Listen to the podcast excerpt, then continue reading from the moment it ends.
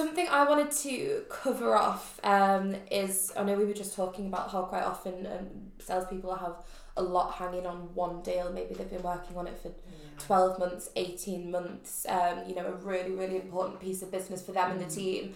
How would you suggest they cope when they actually lose that, when they don't win it? You know, how do you kind of compartmentalise that defeat, if you like, and move forward with it? Yeah.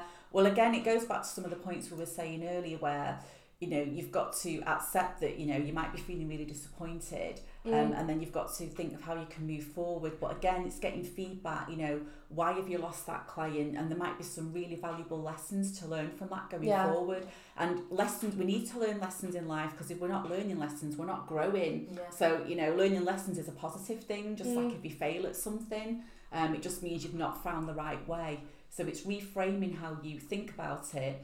And maybe as a company, you know, you might need to brush up on your communication between your team, or there might be a new process that you need to put in place. So use it as an opportunity, as a platform for, you know, for going forward and improving what you do. To get better, yeah, exactly. I suppose perspective's like really important in this as well, because it might sort of seem like the most important thing at that time, but actually in the grand scheme of things, how important really is it? Absolutely. You've got to take a step back and look at, you know, take a whole, like almost like stepping back and helicopter in, and, you know, look at the whole view and perspective of things. Yeah. Yeah.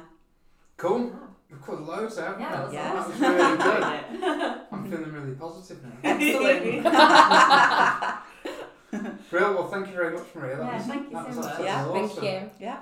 And thank you everybody for listening. We're available on Apple Podcasts, Spotify, SoundCloud, the website esprecruit.com, and we'll be back in the next couple of weeks with another podcast. Cheers for tuning in.